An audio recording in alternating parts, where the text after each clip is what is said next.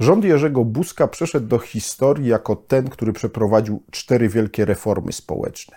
Nie były one jedynymi reformami tego rządu, ale one sprawiły, że dwa ważne podmioty polskiej polityki, AWS i Unia Wolności, przestały się liczyć jako istotni gracze na scenie politycznej. Dlaczego tak się stało? O tym w dzisiejszym programie z cyklu Dudego Historii. Zapraszam.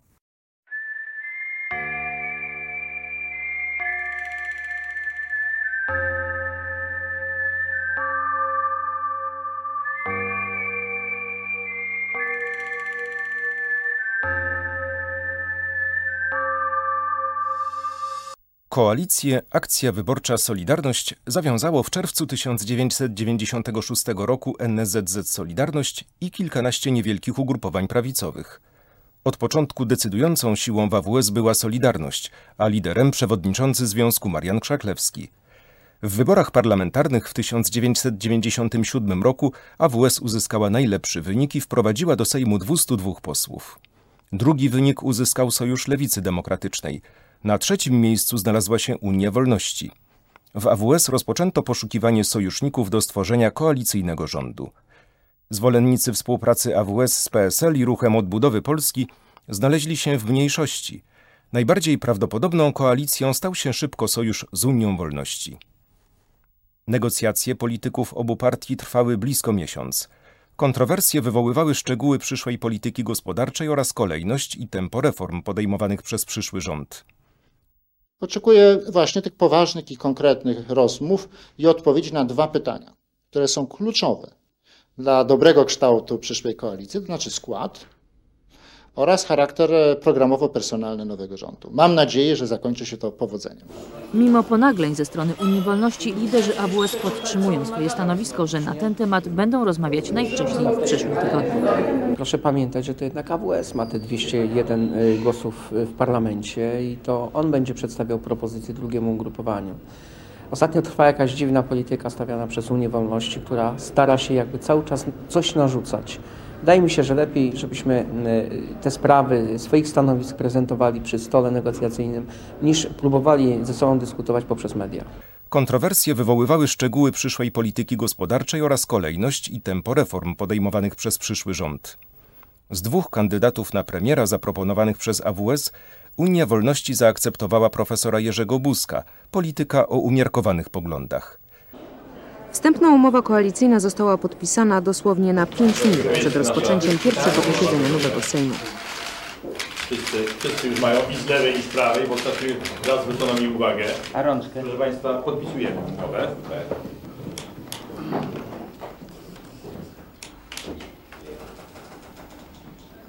Tuż po podpisaniu umowy desygnowany na premiera profesor Jerzy Buzek powiedział, że obie strony powinny być z niej zadowolone. Podobnie uważa Janusz Onyszkiewicz z Unii Wolności.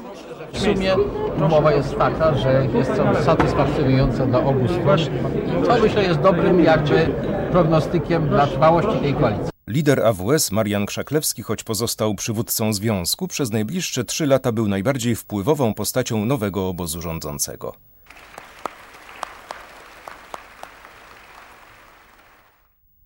Dziś, nauczeni bolesnymi doświadczeniami, chcemy nadrobić stracony czas, zrobić to, czego nie zrobiono zaraz po 1989 roku.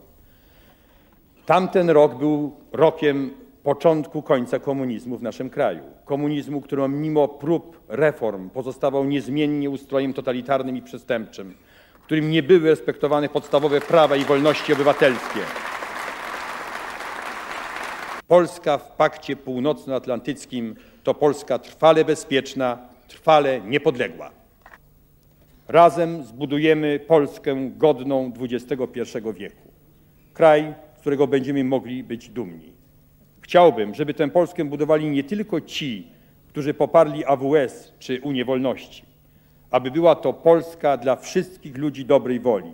Polska budowana przez wszystkich ludzi dobrej woli by naszą energię pochłaniały nie jałowe spory polityczne, a rozwiązywanie problemów, przed którymi stoi kraj, wielkich wyzwań przyszłości. Obiecuję Wam, że mój rząd i ja osobiście będziemy starać się, by do tego doszło, by nasze dzieci i wnuki mogły żyć w kraju naszych marzeń. Zrobię wszystko, by tak się stało. Tak mi dopomóż Bóg. Gabinet Jerzego Buzka otrzymał w Sejmie wotum zaufania w dniu 11 listopada. W ten sposób władzę w Polsce w części przejęły znowu ugrupowania wywodzące się z ruchu solidarnościowego. Koabitacja z prezydentem Aleksandrem Kwaśniewskim w przyszłości okazała się bardzo trudna. Koalicja AWS-UW odniosła spore sukcesy w polityce zagranicznej. Gabinet Jerzego Buzka za najważniejsze zadanie uznał włączenie Polski w polityczne i wojskowe struktury europejskie.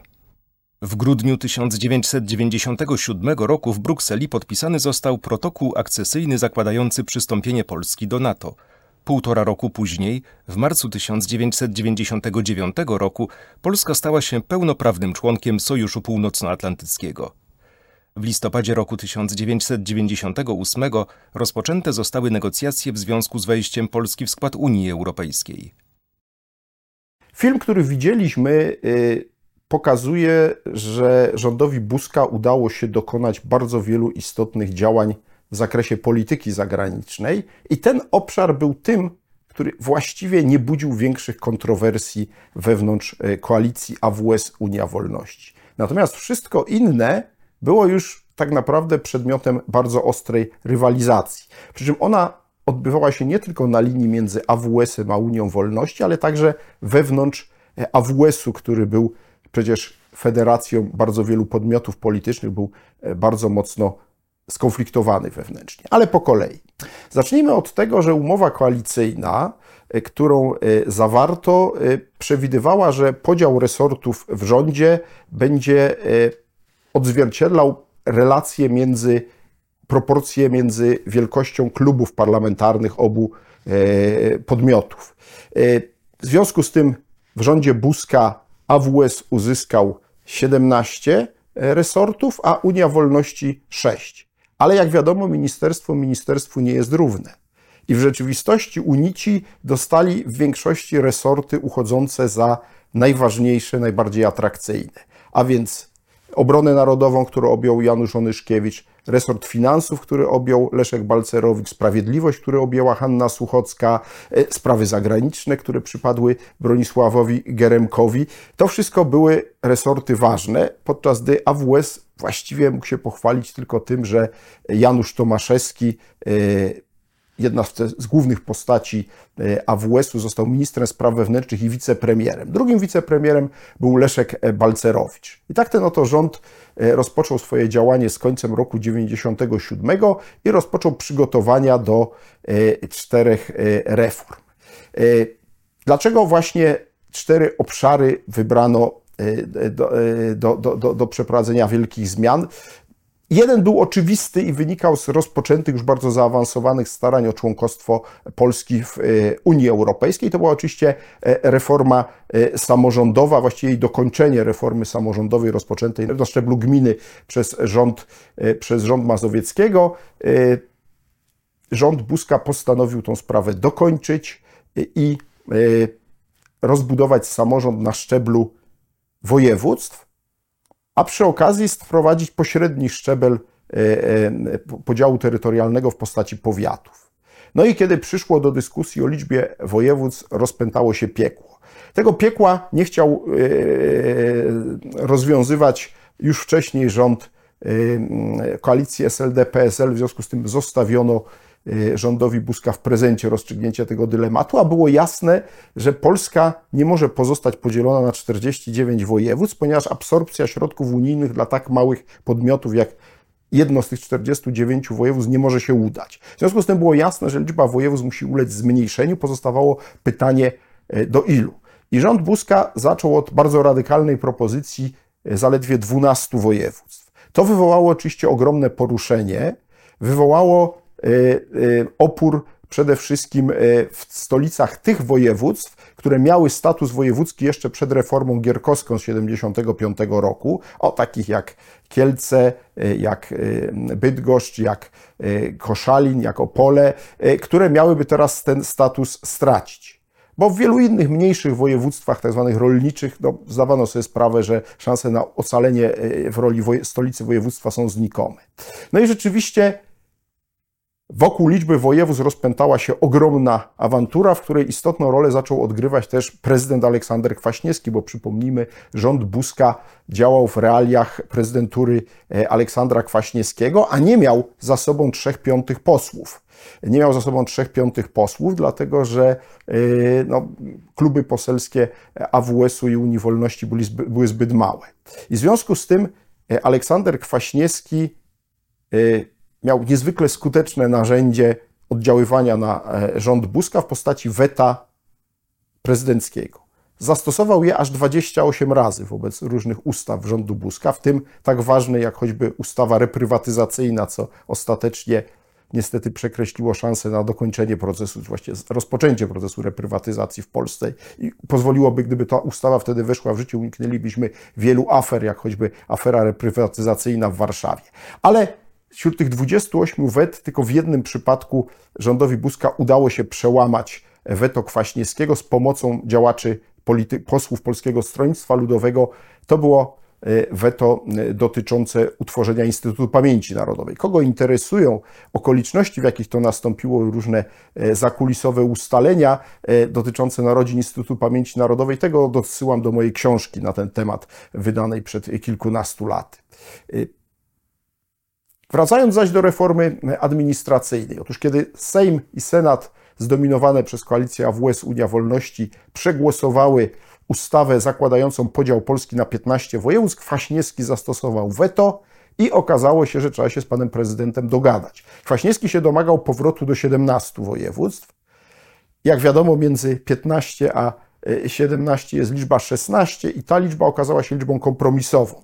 Ofiarą tego kompromisu Padło tak zwane województwo środkowo-pomorskie ze stolicą w Koszalinie, a ponieważ to są akurat rejony rodzinne Aleksandra Kwaśniewskiego, to później miano do niego ogromne pretensje. Natomiast tym województwem, e, które jako ostatnie załapało się e, e, na listę właśnie 16, było województwo świętokrzyskie ze stolicą w Kielcach, rzecz jasna. Szanowni Państwo, trzeba sobie zdawać sprawę, że te reformy, ta reforma administracyjna y, y, y, była ogromnym przedsięwzięciem organizacyjnym. Ona się wiązała z przyjęciem ogromnej ilości przepisów.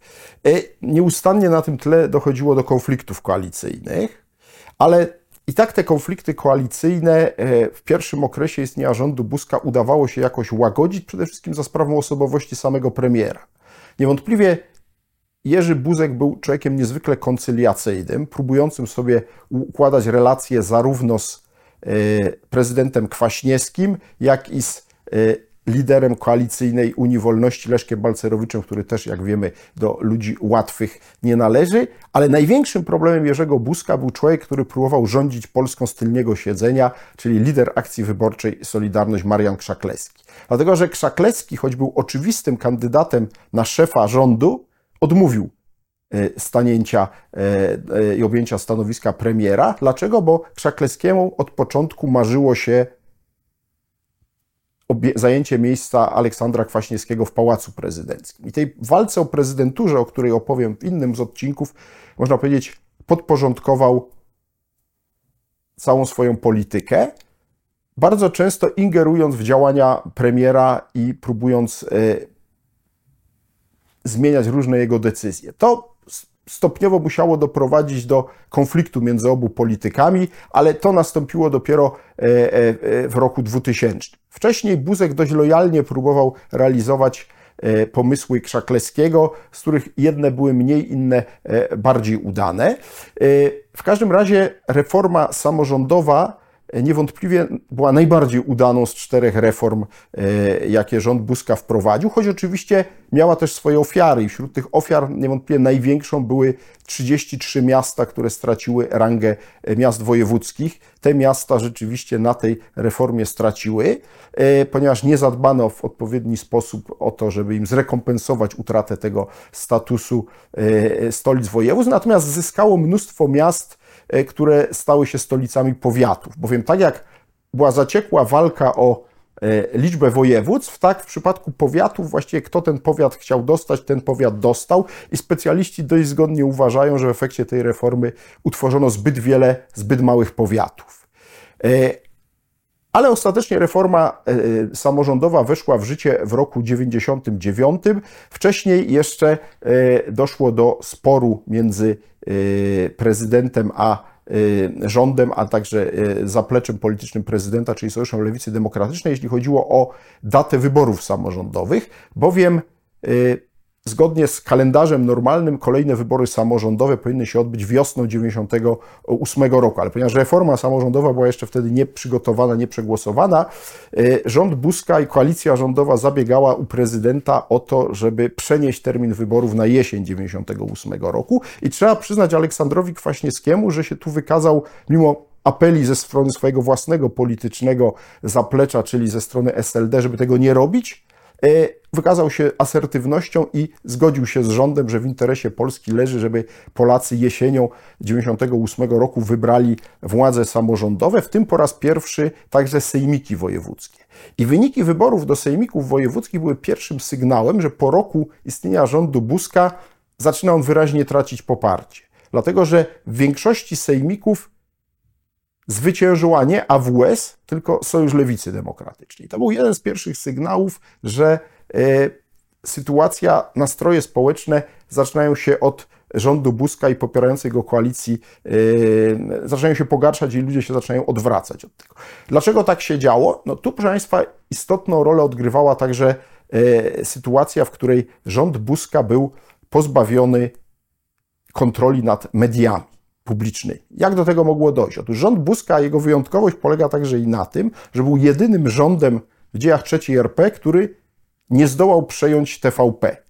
Jak do tego doszło? Ano doszło do tego dlatego, że w momencie, kiedy podpisywano umowę koalicyjną o utworzeniu rządu, Unia Wolności powiedziała, ale ta umowa nie obejmuje kwestii związanych z samorządem terytorialnym i nie obejmuje kwestii związanych z mediami publicznymi praktyce oznaczało to, że posłowie Unii Wolności nie chcieli podnieść ręki za żadnymi ustawami, które by doprowadziły do zmiany władz TVP, a te, te władze były odziedziczone po czasach rządów SLD. Prezesem TVP był bliski współpracownik Aleksandra Kwaśniewskiego, Robert Kwiatkowski. Jak się Państwo domyślacie, postawa TVP wobec rządu Buzka, a przypomnijmy, to jest epoka, kiedy TVN dopiero raczkuje, Polsat ma słabe zasięgi, TVP jest absolutnie jeszcze ciągle głównym graczem na rynku medialnym. Internet jest bardzo słaby, więc tak naprawdę przekaz telewizyjny jest niezwykle ważny.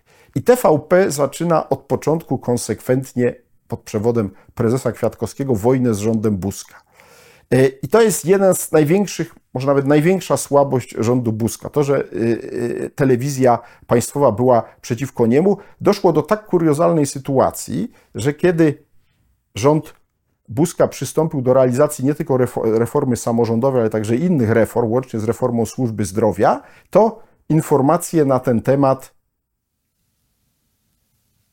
nie były emitowane w TVP, która odmówiła e, emisji spotów rządowych, tylko rząd wynajął, zapłacił z pieniędzy budżetowych Polsatowi Zygmunta Solorza i te rządowe spoty informacyjne były w telewizji Polsat emitowane. To pokazuje skalę napięcia w tamtym okresie które z każdym miesiącem było coraz większe i to w pełni objawiło się zwłaszcza w roku 99, e, kiedy rząd Buzka zaczął mieć coraz większe problemy, e, jeśli chodzi o relacje z rolnikami. To wynikało także i z pogorszenia się sytuacji gospodarczej. W 1998 roku doszło do kryzysu finansowego w Azji i w Rosji i to spowodowało, że dobra koniunktura gospodarcza zaczęła słabnąć, a w ślad za tym zaczęły się kłopoty, które także wpłynęły na stosunek e, wielu Polaków do rządu. Zobaczmy materiał filmowy, e, który przypomni najważniejsze wydarzenia z tego okresu. Reforma samorządowa przewidywała zmniejszenie liczby województw i wprowadzenie powiatów. Istotą tej reformy jest więc decentralizacja finansów państwa. Pieniądze wypracowane w danym miejscu w pierwszej kolejności mają służyć realizacji tych zadań, których oczekują lokalne społeczności. Są to zadania tak zaniedbane jak ochrona zdrowia, pomoc społeczna, edukacja, rozwój kultury, czy wreszcie ochrona środowiska. Spory w koalicji budziła też reforma służby zdrowia. Unia Wolności opowiadała się za oparciem nowego systemu opieki zdrowotnej na samorządach. AWS wolała oddać zarządzanie placówkami medycznymi regionalnym kasom chorych. Zwyciężyło zdanie AWS, ale wicepremier Balcerowicz zdecydował o ustaleniu stosunkowo niewysokiej składki na ubezpieczenie społeczne. Zarządzanie kasami chorych szybko okazało się źródłem nadużyć i reforma służby zdrowia przyniosła falę protestów. Kolejna reforma dotyczyła systemu edukacji. Z dniem 1 września 1999 roku zaczęły działać sześcioletnie szkoły podstawowe i trzyletnie gimnazja. Reforma systemu emerytalnego wprowadzona przez rząd Jerzego Buzka przewidywała unowocześnienie Zakładu Ubezpieczeń Społecznych i wprowadzenie obowiązkowych prywatnych funduszy emerytalnych, które posiadały państwowe gwarancje. Reformatorski zapał koalicji Unia Wolności i Akcja Wyborcza Solidarność nie znalazł uznania w oczach Polaków. W krótkim czasie zaczęto odnotowywać spadek poparcia dla rządu. Jego wizerunek nadszarpnęła w styczniu 1999 roku fala protestów rolniczych. Na drogach pojawiły się blokady organizowane przez samoobronę z Andrzejem Leperem na czele. Protesty wynikały ze spadku cen mięsa, będącego skutkiem deregulacji cen przeprowadzonej jeszcze przez koalicję SLD-PSL. Rząd nie wykazał się jednak stanowczością. Blokady zlikwidowano dopiero po kilku dniach, gdy rozprzestrzeniły się po całym kraju. Spadek popularności rządu oznaczał też zmniejszające się poparcie dla AWS i wewnętrzne tarcia. W rezultacie tych konfliktów Jerzy Buzek najpierw pożegnał się z szefem swej kancelarii Wiesławem Walędziakiem skłóconym z wicepremierem i ministrem spraw wewnętrznych Januszem Tomaszewskim, a następnie zdymisjonował Tomaszewskiego skonfliktowanego z Marianem Krzaklewskim. Nie najlepiej układała się też współpraca koalicji AWS Unia Wolności i wśród ministrów i w Sejmie. Latem 1998 roku rozpoczął się konflikt dotyczący zmian podatkowych. Propozycja wprowadzenia w przyszłości podatku liniowego oburzyła kierownictwo AWS, ponieważ uderzała w jej wizerunek partii Solidarnej Społecznie. Kolejny konflikt dotyczył próby wprowadzenia głosami AWS ulgi prorodzinnej, która obciążała napięty budżet państwa. Czołowym krytykiem Balcerowicza w AWS był szef Rządowego Centrum Studiów Strategicznych Jerzy Kropiwnicki, który publicznie dezawuował politykę ministra finansów. Przypominam, że ten sektor budownictwa jest w Polsce niewątpliwie sektorem ciągnącym wzrost gospodarczy. Uważam, że podcinanie tutaj bodźców do rozwoju tego sektora jest polityką złą. Ministerstwo Finansów twierdzi natomiast, że ulgi budowlane zostały już znacznie ograniczone i nie mają takiego znaczenia gospodarczego. Minister Kropiwnicki powiedział też, że podatek liniowy byłby niekorzystny dla najuboższych, gdyż ich obciążenia podatkowe zwiększyłyby się po likwidacji ulg. Minister przekonuje też, że jednolity dla wszystkich podatek uniemożliwi państwu realizację polityki prorodzinnej, która, jak przypomniał, została zapisana w umowie koalicyjnej. Dziękuję, wychodzę na raz. Z trzech pozostałych reform, y, o których była mowa w materiale filmowym, niewątpliwie rządowi Buzka najbardziej zaszkodziła reforma służby zdrowia. Koncepcja kas chorych wzbudziła e, kontrowersje wewnątrz samej koalicji.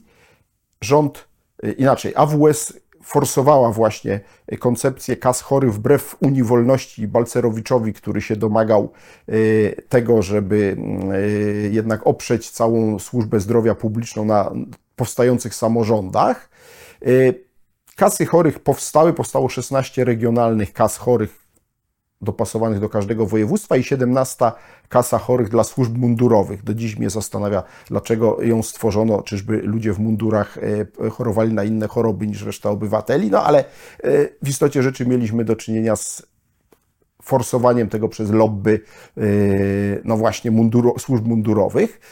To było ewidentne uprzywilejowanie ich, ale wszystko to nie miało znaczenia, dlatego że reforma kas chorych nie przetrwała wiele dłużej niż e, rząd Buzka i została zlikwidowana już w 2002 roku przez rząd Millera i tak naprawdę nie dowiedzieliśmy się do końca, na ile ona była udana, a warto o niej pamiętać, bo Później pojawia się Narodowy Fundusz Zdrowia, z którym mamy do czynienia do dzisiaj. Już wiemy, że ten model organizacji służby zdrowia się nie sprawdził. Model związany z kasami chorych nie zdążył się sprawdzić, nie jesteśmy w stanie ocenić, czy była to dobra, czy zła reforma.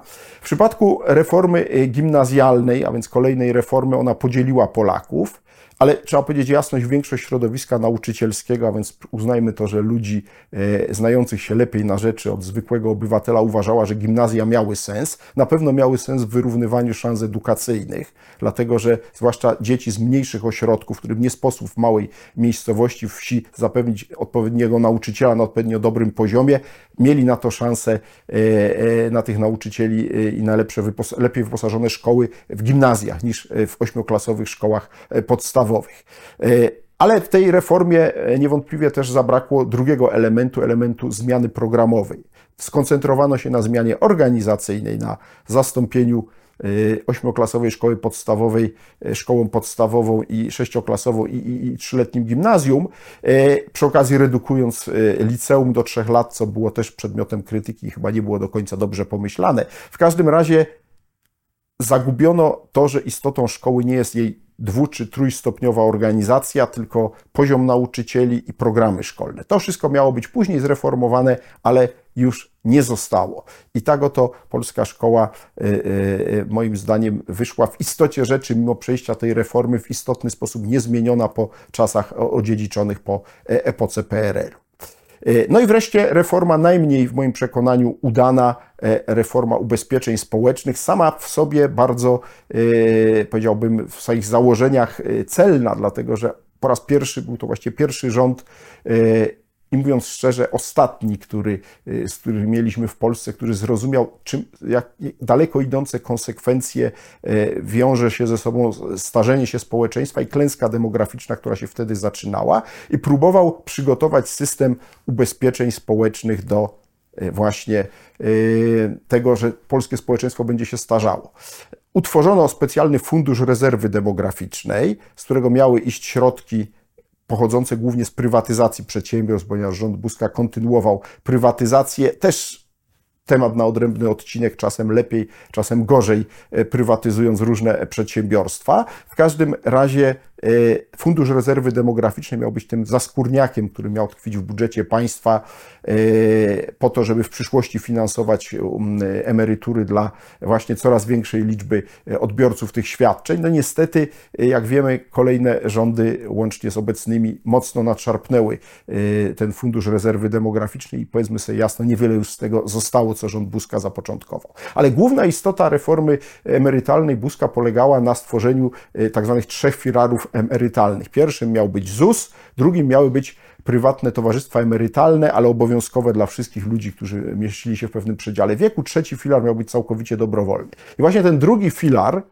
e, stał się w istocie rzeczy przedmiotem, otwarte fundusze emerytalne, przedmiotem największych kontrowersji, e, dlatego że Okazało się, jak zawsze niestety, że lobbyści y, bankowi i y, lobbyści wielkich koncernów zainteresowanych inwestycjami w y, fundusze emerytalne no, okazali się skuteczniejsi na etapie prac legislacyjnych od tych, których, od tych posłów, których celem było dbanie o interes przyszłych emerytów. Na czym ten błąd polegał? Na tym, nie na tym, że powstały otwarte fundusze emerytalne, bo sama idea, żeby ludzie mieli emeryturę z dwóch źródeł nie jest taka głupia lepiej stać na dwóch nogach niż na jednej, prawda?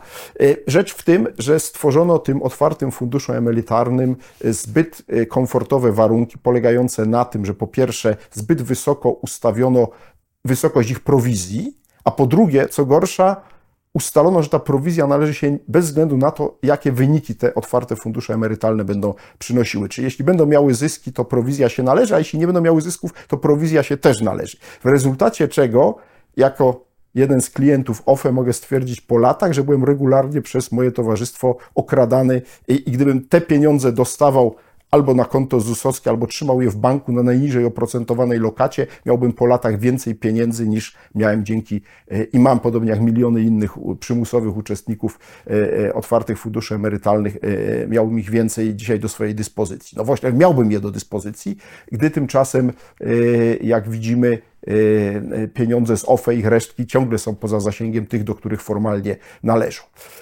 Dlatego reforma emerytalna, choć jak powiadam, miała e, szczytne założenia, okazała się najmniej udana, ale to nie ona przesądziła o y, y, ostatecznej porażce rządu Buzka. Tak naprawdę przesądziły raczej bieżące próby jej wprowadzania, ponieważ one generowały coraz większe konflikty wewnątrzkoalicyjne. Otóż mianowicie reforma emerytalna przewidywała też reformę ZUS-u Zakładu Ubezpieczeń Społecznych, gdzie postanowiono y, stworzyć bardzo słusznie dla każdego system indywidualnych kont, bo do tego momentu y, ZUS był naprawdę wspólnym kotłem. Wszyscy tam anonimowo wrzucali swoje składki, po czym ZUS wypłacał e, bieżącym swoim klientom emerytury.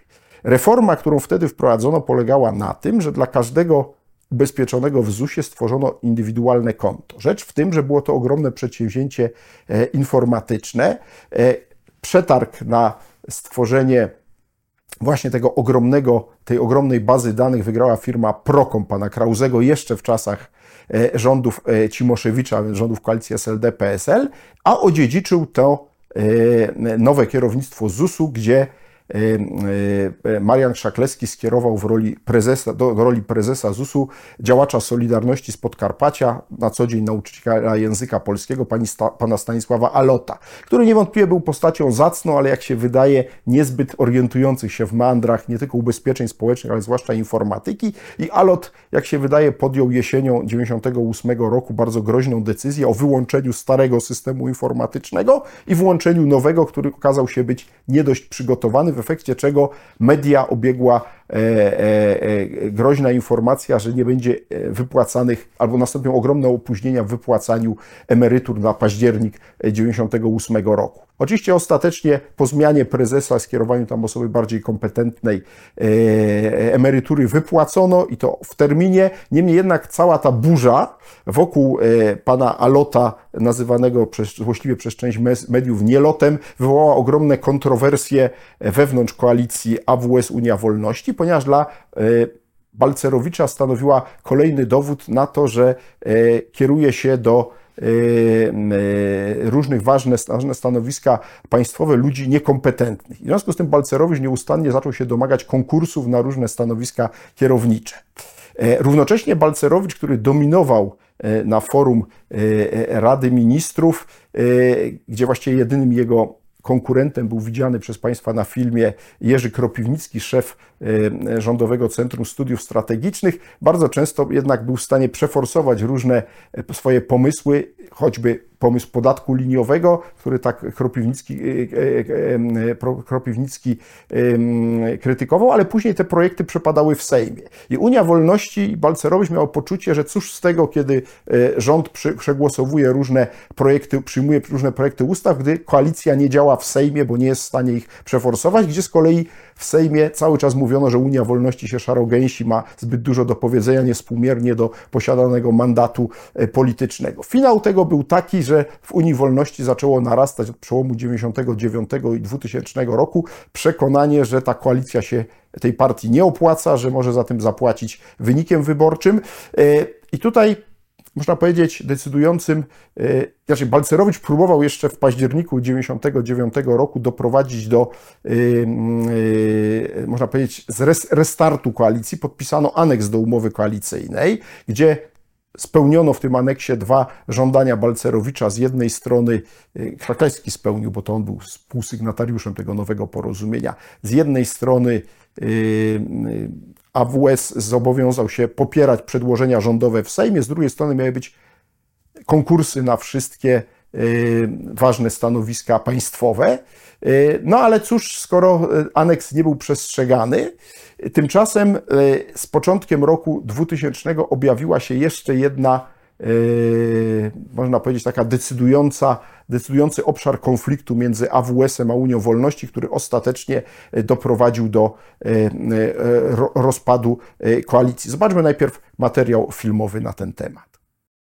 Gdy doszło do kolejnego konfliktu, Unia Wolności podjęła decyzję o wyjściu z koalicji.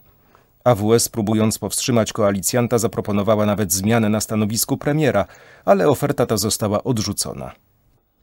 To, co od kilku dni wisiało w powietrzu, dziś stało się faktem. Nie ma.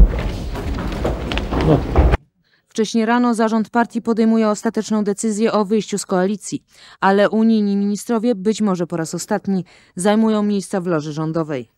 Proszę zabranie głosu sprawozdawcy komisji pana posła Andrzeja Tak, tak.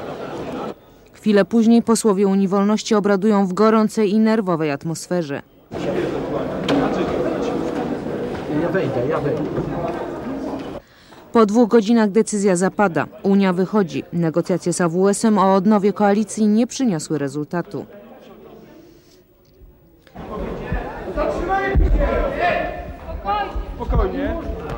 Podpisywaliśmy piękne dokumenty. Podpisywaliśmy projekty, programy rządowe, aneksy do umów koalicyjnych i one wszystkie pozostawały na papierze. Lotem błyskawicy decyzja Unii obiega Sejm. Dziwię się, zabrali zabawki i poszli sobie. To oczywiście jest scenariusz, który prawdopodobnie może się skończyć y, oddaniem władzy postkomunistom, czyli najgorszy z możliwych scenariuszy dla Polski i znaczną część odpowiedzialności za ten stan rzeczy poniesie Unia Wolności. Ale mimo ostrych słów, rozwód dwóch partnerów po prawie trzech latach współpracy jest spokojny i elegancki. Odcinamy spory ostatnich dwóch tygodni grubą kreską i zapraszamy Unię do współpracy na terenie parlamentu. Na współpracę z Unią liczy też premier Jerzy Buzek, który jak mówi ubolewa z powodu tego, co się stało. To jest decyzja o bardzo dużej wadze. Mam nadzieję, że Unia Wolności zdaje sobie sprawę z odpowiedzialności wobec Polski, wobec opcji politycznej i wobec tych wszystkich, którzy zawierzyli ugrupowaniom posierpniowym. Ja ze swej strony zrobiłem wszystko przez minione 2,5 roku, a także przez ostatnie dwa tygodnie, aby koalicja działała, bo to było najlepsze rozwiązanie dla Polski. Ten materiał filmowy nie opowiada o decydującym powodzie, dla którego Unia Wolności zdecydowała się wyjść z koalicji. Otóż powodem był spór, jakiego doszło w istniejącej wtedy w Warszawie gminie centrum. Warszawa miała wtedy inną nieco organizację wewnętrzną i część dzisiejszego centrum Warszawy tworzyła właśnie gmina centrum, nazywana e, e, chyba słusznie najbogatszą wówczas gminą w Polsce. Otóż po wyborach samorządowych 98 roku, ponieważ jak wspomniałem, koalicja AWS Unia Wolności dotyczyła kwestii rządowych, a nie samorządowych, politycy AWS-u nie dogadali się z politykami e, Unii Wolności wybranymi do e, Rady Warszawy i tam zawiązała się inna koalicja, koalicja Unii Wolności z Sojuszem Lewicy Demokratycznej i tam się umówiono w ramach tej umowy, że prezydentem Warszawy, a przypomnę, że to była jeszcze epoka końcowa, ale jednak e, ciągle prezydentów miast wybierały rady miast, a nie wszyscy mieszkańcy. Otóż ustalono, że prezydentem Warszawy zostanie przedstawiciel Unii Wolności i został nim Paweł Piskorski, natomiast gmina centrum miała przypaść w udziale politykowi SLD i rzeczywiście wybrano burmistrzem gminy centrum działacza SLD Jana Wieteskę. I wtedy AWS w Warszawie postanowił doprowadzić do unieważnienia tego wyboru. Grupa posłów AWS-u nakłoniła premiera Buzka do unieważnienia wyboru Wieteski na burmistrza, pod, mówiąc szczerze, mocno naciąganym pretekstem i ustanowienia w Warszawie komisarza, zarządu komisarycznego.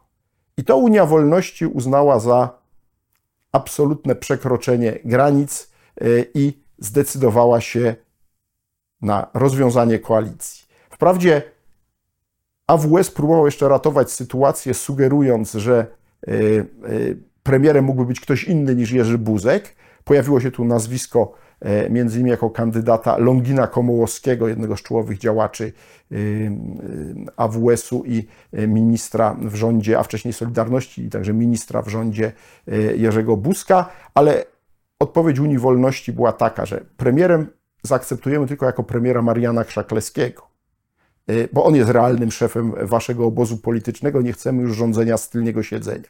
Natomiast Krzaklewski, który wierzył, że może wygrać wybory prezydenckie, które się miały odbyć jesienią 2000 roku, odmówił i w tym momencie ostatnia szansa na przetrwanie tej koalicji przestała istnieć.